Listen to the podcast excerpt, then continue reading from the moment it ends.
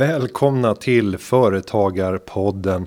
Ja, ni kanske reflektera lite grann över vår nya jingel som vi faktiskt inte har kommenterat. Ja, den är ju ny och nu har vi begagnat den gamla under många, många år. Den nya, den har faktiskt skrivits av en av våra jurister här på plats på Företagarna. En av de som hjälper alla medlemmar i rådgivningen att svara på kluriga juridiska frågor. Men han är också ett musikaliskt geni. Eh, han heter Erik Wikström och han har när han skrev den här jingeln inspirerats av en tv-serie och jag tänkte skicka ut en eh, utmaning till er alla lyssnare. Vilken tv-serie är det han har inspirerats av? Gå in på Instagram eller på Twitter och använd hashtag företagarpodden och eh, ge ditt förslag. Men med det så ska jag hälsa varmt välkommen till dagens avsnitt som kommer att handla om inkluderande ledarskap och aktivt mångfaldsarbete och hur det här kan leda till bättre affärer och nöjdare medarbetare. Välkommen till Företagarpodden. Veckans gäst är en entreprenör som har hjälpt över 100 globala företag och organisationer att öka sin konkurrenskraft med hjälp av mångfaldsarbete och inkludering. Hon har varit rådgivare åt FN, OECD och Sveriges regering. Nu gästar hon Företagarpodden och hon ska dela med sig av de viktigaste kunskaperna för att vi som företagare ska kunna lyfta våra affärer. Jag säger varmt välkommen Sofia Falk. Tack så mycket. Hur kändes introt? Ja men fantastiskt. Ja. Ja, det är höga förväntningar på mig. Är du, är du precis som jag? Att man får lite så här rysningar ja. när någon ska är presentera. Det där jag? Och, och, och sen så börjar man så här, kommer jag kunna leverera på det här? Ja men eller hur. Ja, ja men vad fint. Ja alltid. Ja, men eh, du har storslagen eh, bakgrund och har även eh, släppt en bok. Ja, precis. Rätt Mång, mångfaldsparadoxen. Vad är, vad är det för någonting? Då? Det är en handbok för eh, inkludering. Eh, så den riktar sig till arbetsgrupper egentligen eh, och fungerar lite som en ska man säga, interaktiv studiecirkel, lösningsfokuserad studiecirkel. Så att man läser ett kapitel och sen gör man reflektioner och så ses man för gruppreflektioner, så tar man kapitel två och så håller man på så. Och I slutet av boken så har man en steg för steg-guide att göra en workshop. Och efter att man har gjort den, då har man en handlingsplan för att börja testa inkludering som ett sätt att arbeta. Och är meningen att man ska klara av att eh, organisera allt det här ensam i sitt team, bara med hjälp av boken? Ja. Mm. Mm. Då tänker jag så här omedelbart, entreprenörskapet. Ja. Eh, vill man inte sälja mer än en bok? Ah, men alltså, jag har... Eh, så att motorn i det arbete som jag har, har liksom experimenterat med och utvecklat under de senaste 15 åren har varit en workshop. Precis den här workshopen eh, som finns i boken. Och efter ja, mer än tusen, ja, jag vet inte hur många workshops, eh, så känner jag att ja, men det här går ju att göra själv. Eh, så kan jag hjälpa till efteråt istället när resultatet är klart. För det är då resan börjar på riktigt. För då är man på en högre nivå? Exakt, man har levlat lite. Jag sitter och tänker på om man kan göra liknelser över till hantverksbranschen där jag kommer ifrån ursprungligen. Där var vi ju väldigt glada över de här hemmafixar-trenderna. Nu får ja. man ju knappt nämna Martin Timells namn, men så här Ernst Kirchsteiger är fortfarande ren. eh, och det där skapar ju en renoveringshysteri bland mm. privatpersoner. Och sen så insåg de till slut att nej, men det här kommer ni inte greja själva. Nej. Så ni är ändå tvungna att ta in någon. Ja. Så att det där genererade jobb. Ja. Eh, men det är inte så du har konstruerat boken, att allting havererar mot slutet och säger så att Nej. ring mig så löser jag det här. Nej, alltså jag har ju också det är klart jag brinner för att bygga saker och det är därför jag också har drivit företag i så många år. Men jag brinner ännu mer för förändring. Eh, och om jag kan låta den här metoden nå så många som möjligt utan att jag eller någon av mina konsulter behöver vara där, så är det bättre för svenskt näringsliv och Sverige. Vad var det som gjorde att du började arbeta ursprungligen med mångfaldsfrågor? Ja, men det är ju väldigt gammal liksom, startpunkt eftersom det, man blir ju äldre. Men eh, jag tog studieuppehåll eh, från eh, Polmag-programmet, Uppsala universitet och gjorde lumpen på tolk och underrättelseassistentskolan när jag var när 20. När befinner vi oss? Då var jag 20 år. Mm. Eh, och nu är jag 40 sedan en månad tillbaks. Grattis! Eh, tack så mycket, känns fint. Eh, nej men som, som tjej i, i lumpen så var jag i princip ensam kvinna. Eh, och när jag började där så tänkte jag att men jag är smart, jag är fysiskt aktiv, håller på med triathlon jag har väl precis samma förutsättningar att liksom prestera som de andra. Eh, men alla mina prestationer bortförklarades antingen med att jag hade tur eller att jag hade ätit gröt till frukost. Det var, det var liksom sånt som hände, vilket gjorde att jag började tvivla rätt mycket på, på min potential och försökte då bli som killarna. Men inte det heller, det funkade. Eh, men jag gillade ändå Försvarsmakten, det var, det var fantastiskt. Det var ju då inom underrättelsetjänsten och fick möjlighet att följa med till Kosovo eh, och jobba på fältet. Eh, och där blev det ju sånt uppvaknande, för då var ju jämställdhet någonting som diskuterades väldigt mycket. Eh, inte så mycket mångfald som, som egentligen man gör idag. Eh, men det som många företag pratar om var att vi måste ju liksom vara jämställda för att det ska vara rättvist. Medan Försvarsmakten pratar om operativ effekt. Och när vi då utifrån underrättelsesynpunkt ska få in så mycket information som möjligt från så många som möjligt så behövde vi se olika ut, ha olika perspektiv, ha olika liksom personligheter för att nå så många som möjligt. Med, och I och med det kunde vi få mer information, göra bättre analyser och skapa bättre resultat. Så då kände jag, men gud, det är ju så här man ska jobba med frågan. Det är ju liksom en mångfald av perspektiv och det handlar om att inkludera dem i arbetet. Eh, och eh, kom tillbaka till näringslivet och då började jag jobba som risk och krishanteringskonsult. Så jag valde nästa kvinnodominerade bransch, där jag var ensam kvinna såklart. Ehm, och samma sak hände. Ja, men när kommer konsulten då? Ja, men jag är ju här. Nej, men du kan väl ingenting om de här frågorna. Ehm, och när man pratar om talanger så tänkte man på personer som såg ut på ett visst sätt med en viss bakgrund. Och jag bara, men det här är ju så fel. Och började bytte bransch, gick till kommunikationsbranschen, sen till rekryteringsbranschen och alla ville då ha ökad mångfald. Och så sa de, ah, men vi har de här policies och vi har liksom mål och vi har nätverk. Och jag bara, men alltså det är ju inte människorna som, inte, som är i minoritet som behöver förändras. Det är ju ert system i er organisation som behöver anpassas för att funka för de individer ni behöver. Har ni testat med att fråga medarbetarna själva vad de behöver? Nej, men det var ju en bra idé. Och där hade jag min affärsidé och det var 2008. Och är det i det du kallar systemet som det brister? Och vad är systemet? systemet. Men det systemet, när man jobbar med liksom organisationsförändring som jag gör, så systemet för mig är ju organisationen och den liksom teoretiska idén om hur en organisation är tänkt att funka. Det kanske är en strategi, det är en process, det är en plan, det är affärsmål. Um, men sen så det riktiga systemet är ju mikrosystemen, det vill säga arbetsgrupperna. Och det är hur de beter sig varje dag på jobbet som avgör om strategin blir av, om man når sina mål eller inte. Eh, så det som behöver förändras egentligen, där jag har landat efter att ha experimenterat i 15 år, är att det handlar om beteenden. Och då måste vi också ha processer som stöttar rätt beteenden. Annars blir det väldigt fel. Och beteenden. Jag känner att nu är vi inne på en av de svåraste sakerna att påverka hos människor. För det är så mycket som är så här reptilstyrt i de här beteendena. Exakt. Hur kan man komma åt Ja, hur kan beteenden? man komma åt? Ja, men och min fråga där jag går in är ju då perspektivet mångfald och inkludering. Och just där organisationer gör fel och där, varför det är så svårt att förändra beteenden är av just den anledningen att vi tror att de bästa intentionerna eller de fina ambitionerna kommer göra att folk följer det. Eh, så är det inte. Eh, för vi har våra hjärnor som jobbar emot oss, precis de här reptilhjärnorna. Och om vi, är om vi liksom inte har exponerat oss mot mångfald, eller någon som är och beter sig och tänker och resonerar annorlunda än mig själv, då kommer min hjärna tycka det är läskigt. Våra hjärnor är inte politiskt korrekta. Um, så att det vi måste göra är att egentligen jobba med beteendedesign. Det vill säga i kritiska moment eller situationer eller beslut där vi vet att shit, här behöver vi ha en mångfald av perspektiv. Då måste man anpassa eller påminna sig själv om att inkludera dem. Det kan vara eh, vi leder möten på det här sättet eller vi har en pop-up-ruta som dyker upp i ett visst process där vi påminner oss själva om att tillfråga en fokusgrupp. Eller vi kanske har någon checkpoint i slutet av en process och så vidare. Så det är de här små, små, små ah, justerade situationerna som kan hjälpa oss att förändra beteenden.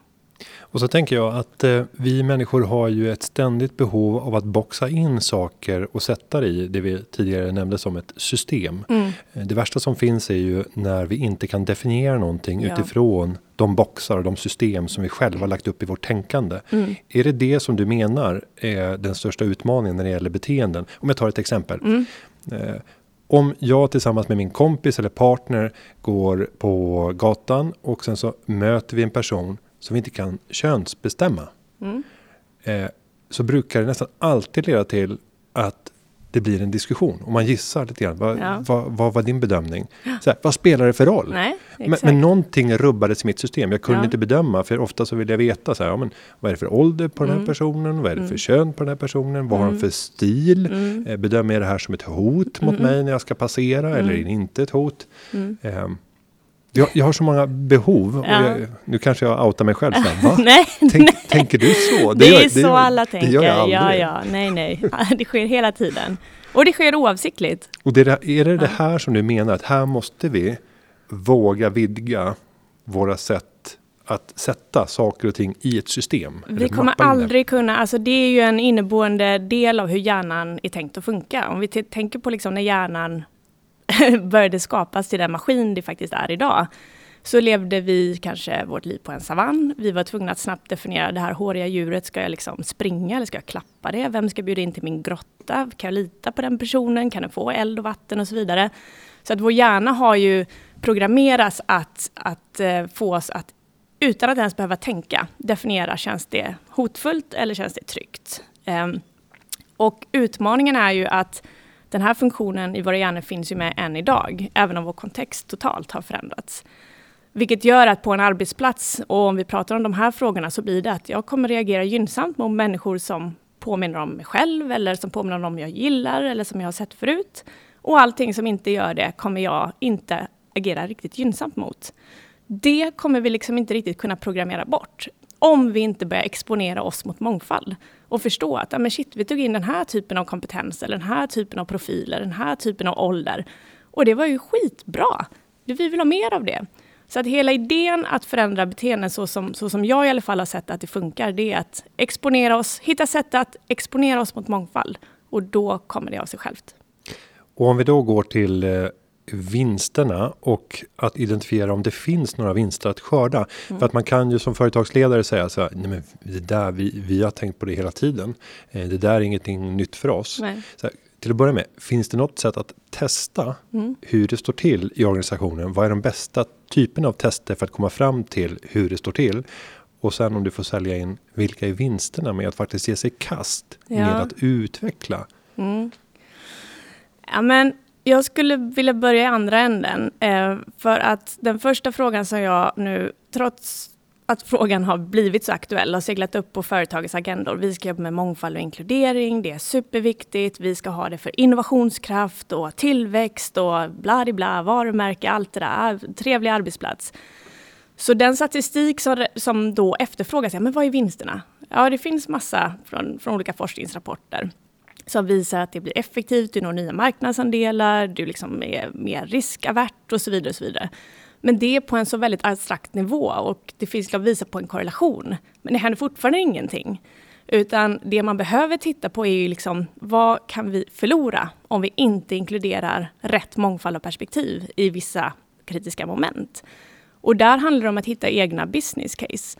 Vi kan ha exemplet från ehm, företaget som, ja, lastbilsföretaget, eh, som ska ha ställt om nu i flera år. Eh, som ska bli då, de har liksom varit duktiga på motorer och nu ska de bli, jobba med transportlösningar.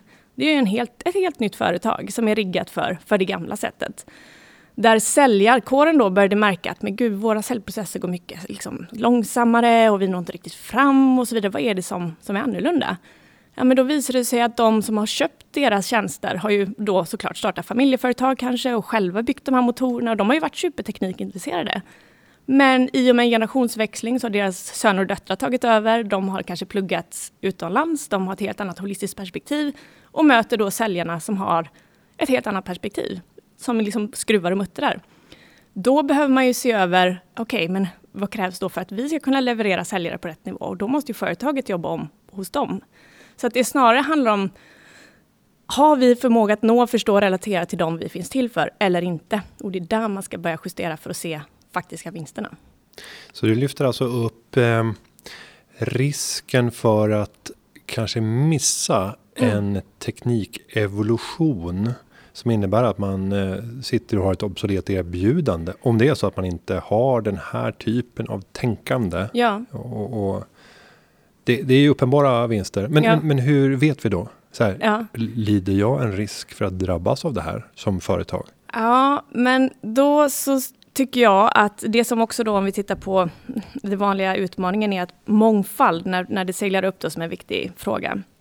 Då tänker företaget i sin teoretiska bild av att ja, men det handlar ju om liksom diskrimineringslagstiftningen. Så vi ska jobba liksom med, vi ska inte diskriminera någon på ålder, kön, nationalitet, funktionalitet och så vidare. Och så bygger man insatser på grund av det. Men hur vi ser ut, det liksom påverkar, eller klart det färgar våra perspektiv, men det säger inte allt om en människa. Om vi tar exemplet män och kvinnor som sitter i en ledningsgrupp. De har 50% män, 50% kvinnor, ett bolag som jobbar i hela världen. Och så känner de bara yes, vi är så hemma liksom. Men alla har vuxit upp i samma land, ungefär samma socioekonomiska bakgrund, gått på liknande skolor, jobbat på liknande företag ungefär lika länge. Det säger ju ingenting om man har det mångfald av perspektiv som gör att man kan då vara innovativa eller faktiskt nå och förstå nya marknader. Um, så man behöver bredda perspektivet. För mångfald handlar såklart om det vi ser, men också det vi inte ser. Vad har jag för perspektiv? Vad har jag för hobbys? Vad har jag för liksom uppväxt? Vad hade jag för privilegier? Eller vad har jag för privilegier? Allt det tar vi med oss in när vi fattar beslut och gör antaganden. Så att det som man behöver göra är att titta på det bredare perspektivet, vilket är svårt. Men det allra viktigaste är då inkludering. Mäta graden av inkludering. Anta att vi har olika nationaliteter, olika utbildningsbakgrunder, olika personlighetstyper upplever de att de får påverka beslut, komma till tals, bli sedda, hörda och så vidare. Där kan man mäta om man gör rätt eller fel. Och om vi nu tittar i den värld vi har levt i under det senaste året där vi knappt har beträtt vårt kontor mm. eller om det inte är så att man har en, en fysisk produktion, då är det ju många som ändå har varit inne på sin arbetsplats. Har det här nya arbetssätten med social distansering varit en fördel eller en nackdel för mångfald och inkludering? Jag tror det är såklart både och. Eh, det som jag har märkt med många av mina kunder, det är att man har ju eh, kunnat inkludera mer introverta personlighetstyper helt plötsligt. För att mycket sker, liksom, man behöver inte exponera sig, man behöver inte vara synlig. Eh, man har kunnat nå ut till bredare, liksom, man har kunnat sätta ihop projektgrupper över funktionsgränser, över olika nationsgränser och kunnat göra det och märkt att shit, det här är ju fantastiskt. För vanligtvis kanske vi tar de som sitter fysiskt nära oss. Eh, sen så blir det ju en jätteutmaning eh, när vi då har ett möte. Hur leder vi de här mötena och hur kommer man till tals? Kan man komma med idéer efter mötet har avslutats eller inte? Eh, så att både och, men jag skulle säga att primärt väldigt mycket bättre. Och jag, nu utmanar jag här, men jag känner att du och jag har lite liknande personligheter. Mm. Vi, vi är eh, extroverta i vår natur. Mm. Eh, vi är rätt eh, hyggliga på att formulera oss. Jag tror att vi är rätt duktiga på att argumentera och få omgivningen att göra som vi vill. Eh, och jag skulle vilja säga för, för vår typ av, av personlighet så har eh, det här distansarbetet inneburit att vi har tappat en del av den makt som vi hade mm. när vi var inne i det fysiska rummet mm. och faktiskt mötte människor. Mm. Vi hade större påverkansmöjlighet. Då ja. ja mm. och, och, vi kunde till och med dölja undermåliga prestationer med hjälp av skicklig mm. argumentationsteknik mm. och att kunna hemföra församlingen och Exakt. övertyga målgruppen om att men, det är inte konstigt att jag inte har levererat på det här Nej. av de här enkla skälen. Men att för de här kanske mer introverta personerna som levererar till max mm. men som inte berättar för mm. någon annan om mm. att de gör det. Mm. Så har det här distansarbetet varit eh, fantastiskt. De har vunnit, de har gjort landvinningar. Eller hur? Gör du den här? Ja, men det är precis det, jag, det, det, är precis det jag, vad som var min poäng. Att de som kanske inte har tagit plats eller mm. syns har kunnat göra det. Men också att man har kunnat sätta ihop grupper på ett helt nytt sätt och sett fördelarna med det. Så att eh, jag hoppas att det är här för att stanna. Och nu hoppas vi ju att vi ganska snart kan komma tillbaka och med snart så kanske det är efter sommaren. Mm. Um, vad ska man göra på sin arbetsplats som företagare för att faktiskt tillvarata de här uh, erfarenheterna som vi har uh, fått under det senaste året? Ja. Hur ska det kunna bli någonting värdefullt när vi sen mm. sätter igång i det nya normala? Ja, Eh, och igen då om man ska inkludera mångfald på ett sätt som, som förbättrar verksamhet, verksamheten så tycker jag att man ska eh, ja, men göra en lessons learned. Eh, det vill säga vad har vi lärt oss av det här? Vilka typer av arbetssätt kom vi på som funkade jättebra? Och hur kan vi föra över dem i den fysiska miljön? Eh, vad var det som inte gick så bra och som vi ska göra väldigt mycket mindre av? Så jag tror att det är liksom, titta på det lilla, inte bara generellt, ja men det var ju härligt och bra, utan nej men det var när vi fattade beslut kring X, Y, Z, för då involverade vi den och den och eh, gjorde det på det här sättet. Okej, okay, hur kan vi flytta över det i en fysisk miljö? Så be om så här upplevelsebaserade vittnesskildringar från alla olika medarbetare. Mm. Det är lätt att man bara tänker att alla upplevt ungefär samma som jag. Ja. Eh, men, men det gäller att hitta sätten som gör att man också kan få alla i organisationen att vilja dela med sig av det. Mm. Och det kan ju också vara en utmaning om vi säger att vi har ganska strikta hierarkier mm. i vår organisation. Mm. Jag kanske inte själv tänker på det som företagare. Hur ska man då få medarbetarna att faktiskt dela med sig av sina bilder, sina erfarenheter? Ja, men man får kravställa. Det är ett krav att dela med sig. Alltså för det är viktigt. Eh, och sen så behöver man göra det helt anonymt. Mm. Eh, och jag tror att verksamhetschefer och ledare behöver ta tag i det här. Det ska absolut inte vara HR. Eh, och av anledningen att det har inte funkat hittills på de flesta arbetsplatser. Det här är en verksamhetsutvecklingsfråga och ställa krav på att alla delar med sig, gör det anonymt, men gör det så himla specifikt det bara går. Mm. Och just de här sätten att kunna hitta eh, metoder för att få in anonym feedback för att kunna få alla. Mm. De digitala verktygen som vi använt här under senaste året mm. har ju bjudit i många fall på just Verkligen. de här möjligheterna. Ja. Så kanske använda sig av det då. Ja, men jag tror på, jag har jobbat jättemycket med digitala whiteboards. Mm. Och eh, man kan sätta upp en, en sån och så får alla komma med sina post-its och sen så samlar man ihop det och aggregerar ett resultat. Mm. Och sen får man då kanske lämna sin standardmiljö. Vi har ju på företagen varit så här Microsoft junkies och har ju nästan allting i Microsoft miljö att allting blir spårbart också. Ja, Mest för ens egen skull. Mm. Eh, men, men då kanske man ska gå utanför den miljön för att använda en mm. teknik mm. där det blir helt mm. anonym. Måste du ehm. ha digitalt då? Man kan ju faktiskt distribuera analoga den, papper. Tänka den fysiska lådan. Ja, när, när, vi väl får komma tillbaka så är det ja, ju så. du kan posta Man får saker. posta. Ja, ja. men då är det där med handstil. Ja, ja, men det, det, får, man, det ja. får man lösa. Eh, och det bästa är ju om, om man har ett sånt klimat att det där inte spelar någon roll. Men det, det är oftast ett arbete för att kanske ta sig dit. Jag sa ju i inledningen också av min presentation att du har eh, gjort jobb åt regeringen, åt mm. FN och OECD. Mm. Vad är det du har gjort där? Det har varit olika typer av projekt eh, och nu var det ju rätt länge sedan, men det var väl eh, någonting som heter Northern Future Forum som genomfördes 2012 med de nordiska och baltiska eh, statsministrarna och eh, David Cameron som då var eh, i, i Storbritannien. Och då handlade det väldigt mycket om eh, men få fler kvinnor till eh, ledande positioner. Um, och när det gäller FN och OECD så har det varit primärt via eh, Swedfund som är statens vad kan man säga, riskkapitalbolag mm. som, eh, som eh, investerar i bolag i, primärt i Subsahara-regionen. Eh, och vad, vad det liksom, vårt arbete har lett lösningar och hur man kan jobba med det i bistånds och utvecklingsverksamhet. Och sen har du dessutom jobbat med över hundra stycken storföretag. Ja. Eh, om du tar erfarenheterna från de här storföretagen och ska ta ner det till det lilla företaget med mm. låt oss säga tre till tio medarbetare. Mm. Eh, vad är det vi små kan lära oss av de stora? Ja, men det är ju bara en fördel, eh, men också en utmaning eftersom alla, alla i organisationen är väldigt synliga. Eh, men jag tror att generellt oavsett storlek, eftersom som jag sa inledningsvis, att det här stora systemet, den här stora globala organisationen med 70, 100, 150 000 anställda, är ju ändå består av små arbetsgrupper.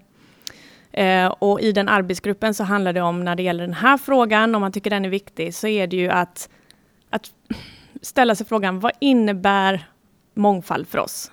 Men anta att vi är en verksamhetsutveckling eller vi håller på med PR eller kommunikation. Vilka är det vi ska nå och vad behöver vi förstå för att kunna göra det?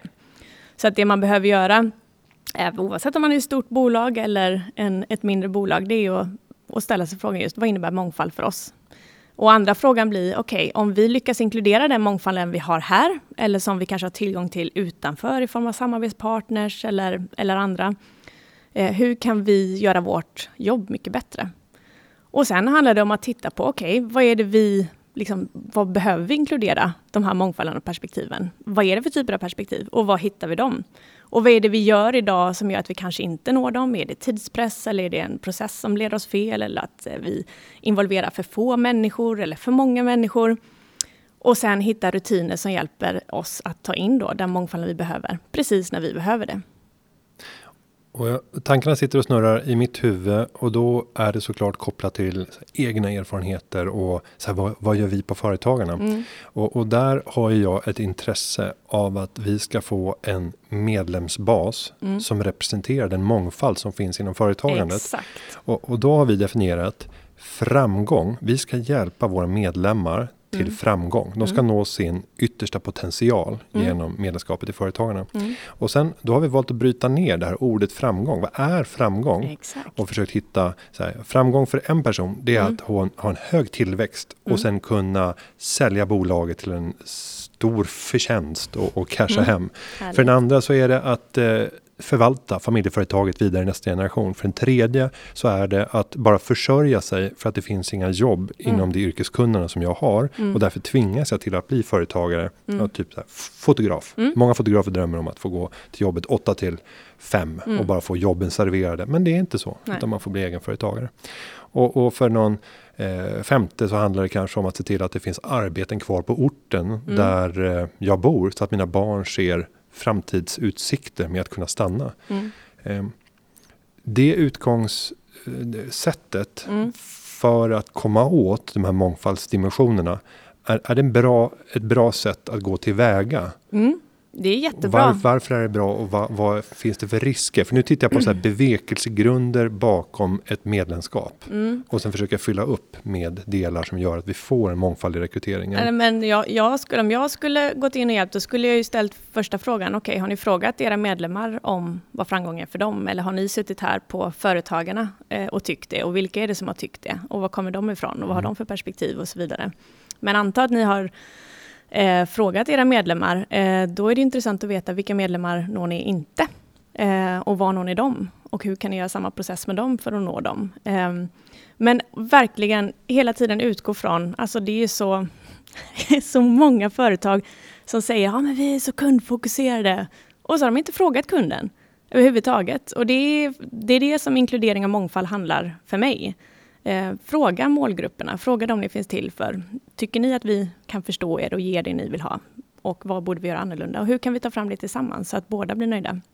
Och sen tänker jag att man måste kunna dela upp eh, respondenterna i lite olika kategorier för att mm. se hur det skiljer Absolut. Med, med svaren på mm. olika frågor. Här, vilka olika skärningar mm. kan man ha? Om jag mm. tänker för min del mot medlemmarna eller för en vanlig företagare i relation till sina kunder. Mm. Vilka segmenteringsfrågor måste jag ha med? Mm. För att kunna, jag fattar ju så här, men ålder, kön, bor du i en storstad eller bor du ute på landsbygd? Eh, om vi ska fortsätta mata på med sådana här, för det är svårare med ja. personlighetstyper. Ja. För det kanske man själv inte har reflekterat så mycket Nej, över. men det tror jag är jätteviktigt. Mm. Eh, just för liksom vem, vem får jag tillit till? Om jag ska kontakta en rådgivare, vill jag som har en sån här typ av jargong och som har de här referenserna, eller vill jag ha någon som har någonting annat? Så att jag kan förstå mycket bättre. För det kan ju också att vi, att vi inte når varandra i form av våra perspektiv, vad vi tar in för exempel. Men det är åh, svår fråga, mm. vilka skärningspunkter. Um, men, men du, sa, du sa någonting som fick mig att tänka mm. en tanke som jag aldrig har tänkt. Mm. Och, och, det är ju att kunna sätta ytterligheter i mm. frågor som faktiskt kommer dela mm. eh, människor i, i uppfattningen. Mm. Eh, och, och, det skulle kunna vara så här en, en fråga när jag eh, bestämmer, bestämmer mig för att köpa en produkt mm. så eh, ser jag gärna att jag får hjälp av en fysisk person som kommer och vägleder mig i mitt beslut. Mm. Eller på andra sidan, nej, jag vill helst av allt göra all research och använda digital teknik mm. för att skaffa kunskaper som gör att jag kan fatta beslutet helt oberoende av en annan. Ja. Där har vi ytterlighet. Ja. På den här skalan, var mm. befinner du dig? Mm. Det kan vara jätteintressant för vilket företag som helst. Verkligen. Att bara få en känsla. Och tänk att kunna dela respondenter ja. i en kundundersökning ja. utifrån det här. Ja. Men tänk också att å andra sidan då istället för att det är därför det är inte helt lätt. Tänk att du har um, den ena ytterligheten av de här exemplen eh, som befinner sig i en viss typ av bransch med en viss typ av ålder som bor i en viss typ av del av landet. Och så tänker jag, men då ska vi matcha en sån rådgivare hos oss. Men tänk om det är någonting helt annat som gör att det är då magin sker. När mm. det är mm. någon som kommer från ett helt annat håll. Som bara, men vet du vad, jag har jobbat mycket med personer inom en helt annan bransch. Så här gjorde man där. Vad skulle du säga om det? Så att det går inte, det är, och nu det är, är organiskt. På, ja, nu, nu är du inne på den här magin. Om vi mm. pratar om, så här, det var inte kunderna som bad om en iPhone. Nej. Det var inte kunderna som bad om en T-Ford om vi ska gå tillbaka i historien. De vill ha snabbare hästar ja. och vi vill egentligen i vår Nokia ja. ha ännu längre batteritid och vi vill ha färgskärm absolut. Ja, exakt. Men vi vill inte ha massa appar och att det skulle vara en stor display som är hela Nej. telefonen. Det var inte det vi... Nej. Men de gick före och innoverade ja. utan att kunderna hade bett om det. Um. Och då behöver du ha en bred mix i grupp, den gruppen som tar fram innovationerna. Ehm, men sen så är ju frågan, ja, men igen, jag är, ehm, om man tittar på om vi har ett innovationsteam eh, så finns det också forskning. Vad är det då för typer av mångfaldsattribut eller perspektiv som faktiskt leder till ökad innovation? Och BCG visade att då det är en mix av branschbakgrund, det är ursprungsland, det är vilken karriärväg du har valt, det är vilket kön du har, akademisk bakgrund, ålder. Och sen om du lägger till också antal år i företaget, för då har man vant sig vid att fatta beslut på ett visst sätt, eller om du är ny och så vidare. Det är den typen av mix som man ska ha i ett team. Men sen igen så måste man involvera kunder eh, och fråga delvis. Och om vi går in i det lilla företaget och mm. resonerar kring hur det kan se ut. Så får jag ofta möta småföretagare som är väldigt stolta över att människor stannar oerhört länge. Och att de säger så här att ja, vi har en snitttid här bland våra anställda på 15 år. Eh, och det är i princip ingen som lämnar oss.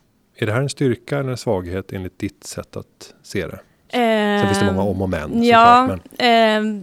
Eh, jag skulle säga att det är igen både och. Det är en styrka för att man har sina sätt att jobba eh, och man kanske kan känna kunderna och det beror på vad, vad företaget finns till för och vilka kundgrupper och så vidare. Eh, men det är en svaghet i så sätt att man har ju verkligen befäst vanor. Ja, men det är så här vi fattar beslut. Det är så här vi gör så här. Det är så här vi kommer fram till X, Y, Z. Eh, och det kan vara svårt i och med att liksom, man behöver hela tiden anpassa sig. Världen förändras, kunderna förändras, allt förändras hela tiden. Det enda som är konstant är ju förändring. Däremot om man har en, en kultur av att hela tiden utmana sig själva. Ehm, och om man faktiskt har tillgång till andra perspektiv som man kan låna in vid vissa tillfällen. Då kan man komma runt det i alla fall. Men det allra, allra viktigaste det är just den här inkluderingen. Ehm, och om vi pratar om inkludering, vad som, vad som skapar högpresterande team, om du är liten eller om du har jobbat länge eller oavsett, så är det just en kultur där alla medlemmar känner att men jag kan vara mig själv fullt ut utan risk för reprimander. Eh, det är där man, medlemmarna har hög tillit till varandra, ehm, där man vågar eh, kommunicera halvfärdiga idéer, eh, där man kan ge och ta kritik på ett bra sätt, där man får dela liksom, taltid och där man har ett aktivt lyssnande. Man kanske inte alltid får medhåll, men man liksom får komma fram med sina idéer. En sån kultur, där kan man fatta mer innovativa och bättre beslut än en kultur som inte har det. Och hur skapar man det här? För jag tänker just det här, tilliten, mm. den beskrivs ju ofta som en av de största tillgångarna som finns i det nordiska, eh, i den nordiska kulturen. Mm. Håller du med mig om den bilden? Har vi en högre tillit till varandra som människor i grunden jämfört med om vi tar andra länder i Europa, om vi börjar där på vår närmarknad? Um, jag skulle i så fall separera den här tilliten som på jobbet och utanför jobbet. Um, Hur då? Ja, men, Eh, vi kanske har högre tillit och kanske i vissa fall kan framstå som rätt naiva när det gäller liksom, men hur vi rör oss på stan, mm. vilka tider vi rör oss, hur vi litar på grannar, vi lämnar dörrar öppna och så vidare. Eh, olåsta cyklar, jag vet inte. Eh, men jag baserat på att jobbat i så många bolag skulle säga att vi har inte så hög tillit till talang och kompetens utan kan vara relativt detaljstyrande eh, när jag har jobbat i andra länder, i eh, Storbritannien eller USA eller Indien eller eh, till och med Kenya. Där litar man på att ja, men, du är talangfull, vi låter dig springa. Och det upplever jag inte lika mycket i en, en liksom helt svensk företagskultur. Vet du vad det kan bero på? Jag tror att, och det här är verkligen vad jag tror, eh, det är att vi vågar inte riktigt i Sverige prata talang. Um, det är liksom någonting fult, det känns elitistiskt. Och, Jantelagen? Ja, men liksom alla ska med och alla ska få komma till tals och det är liksom, ja men det är, vi är lite snälla. Um, vilket gör att vi vågar liksom inte satsa, vi vågar inte ge eh, kritik på ett bra sätt. Vi är liksom inte, vi är mer det här, ja men det finns olika företagskulturer, om vi har liksom en företagskultur kan ju vara som familjen, men alla ska med och vi är så hjärtliga, vi älskar det oavsett vad du gör. Liksom. Vi utvärderar aldrig våra chefer och, ja, och så vidare. Och sen så har du liksom sportteamet där det är så här, ja men alla behövs, men det liksom ändå finns tydliga krav. Och sen så har liksom vi är ute på ett uppdrag, vi ska liksom bestiga Kebnekaise, den som inte hänger med, den faller bort. Och jag skulle säga att Sveriges, svensk företagskultur är väldigt mycket som den här familjen. Vilket jag har sett är, leder till dåligt ledarskap, ledare som aldrig blir ifrågasatta eller får feedback. Man, man går väldigt mycket på säkra kort.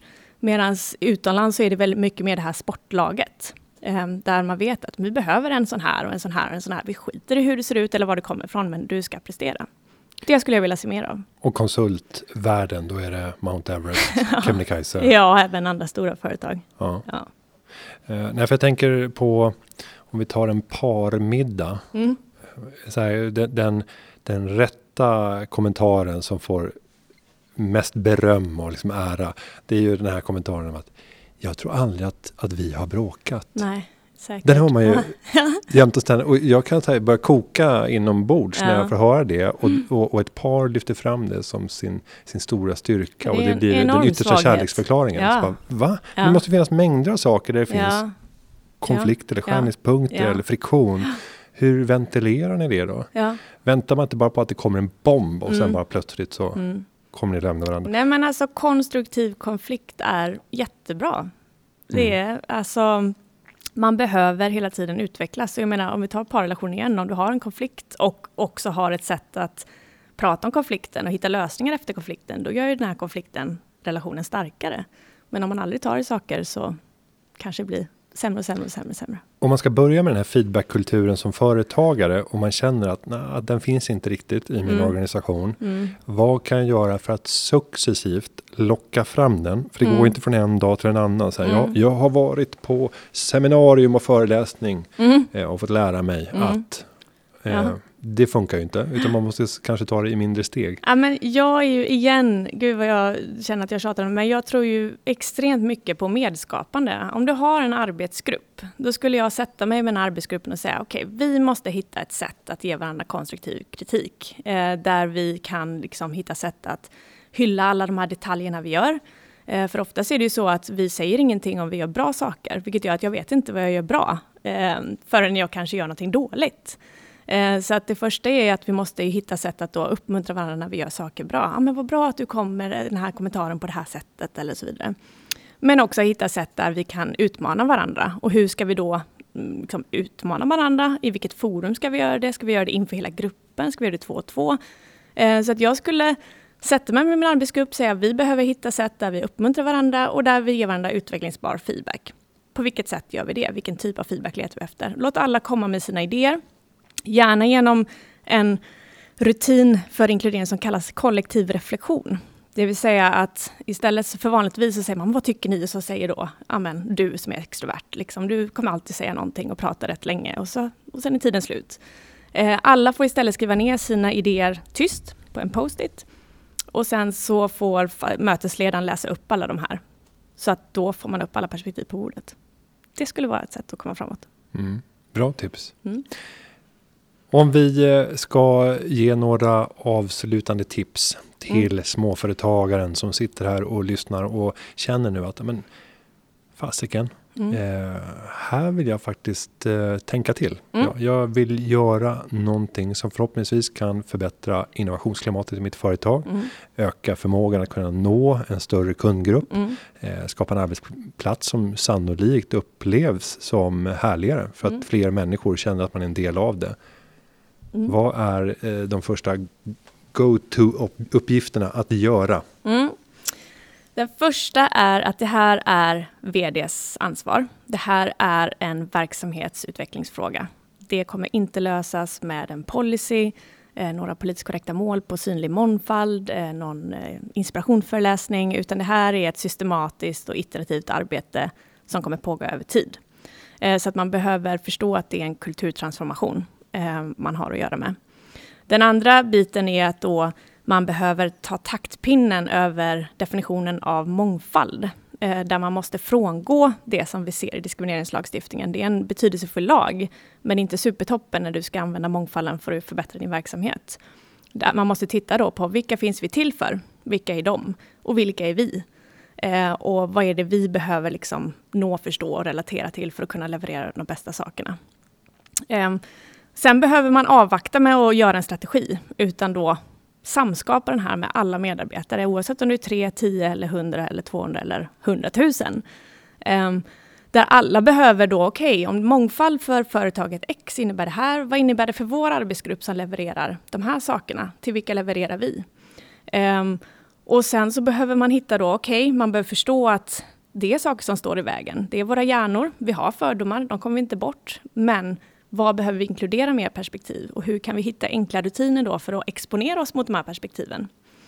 Så att jag skulle säga att man, man samskapar strategin.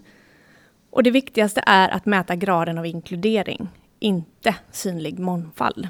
Det vill säga den här som, som också definieras som psykologisk trygghet. Ja, men kommer alla till tals, upplever man att man blir sedd, hörd, får bidra med idéer och så vidare. Och sen var mer ambitiösa genom att vara mindre ambitiösa. Fokusera på beteenden eh, och hitta sätt att bete sig inkluderande på jobbet, då kommer det. Och då får jag kanske ge det avslutande tipset som egentligen borde vara självklart eh, från din horisont. Men, Köpa boken. Ja, det, det, det, är ju också att gå in på mångfaldsparadoxen.se. Ja. För där kommer man att kunna beställa boken nu ja. framåt. Helt mm. färsk och nytryckt. Mm. Ja. Mm. Stort tack för tack att du kom själv. till Företagarpodden och delade med dig. Eh, jag är övertygad om att många kommer att fundera över hur står det till i mitt företag? Vad kan jag göra? Vilken potential har jag inte realiserat? Mm. Ja. Mm. Det är upp till eh, upp till bevis. bevis eller på säga. Men det, det, är upp till dig ja, som företagare att bestämma exakt. vilket företag vill du vara, vilken potential vill du realisera. Mm. Så eh, köp boken och om du inte är medlem i Företagarna, gå med. Häng med i gemenskapen så ska du nå din fulla potential. Med det så ska jag säga att underlaget för dagens podd det har producerats av David Hagen och klippningen, ja den är som vanligt gjord av Petra Cho. Vi hörs igen nästa vecka och tack igen för att du kom. Tack. Tack och hej.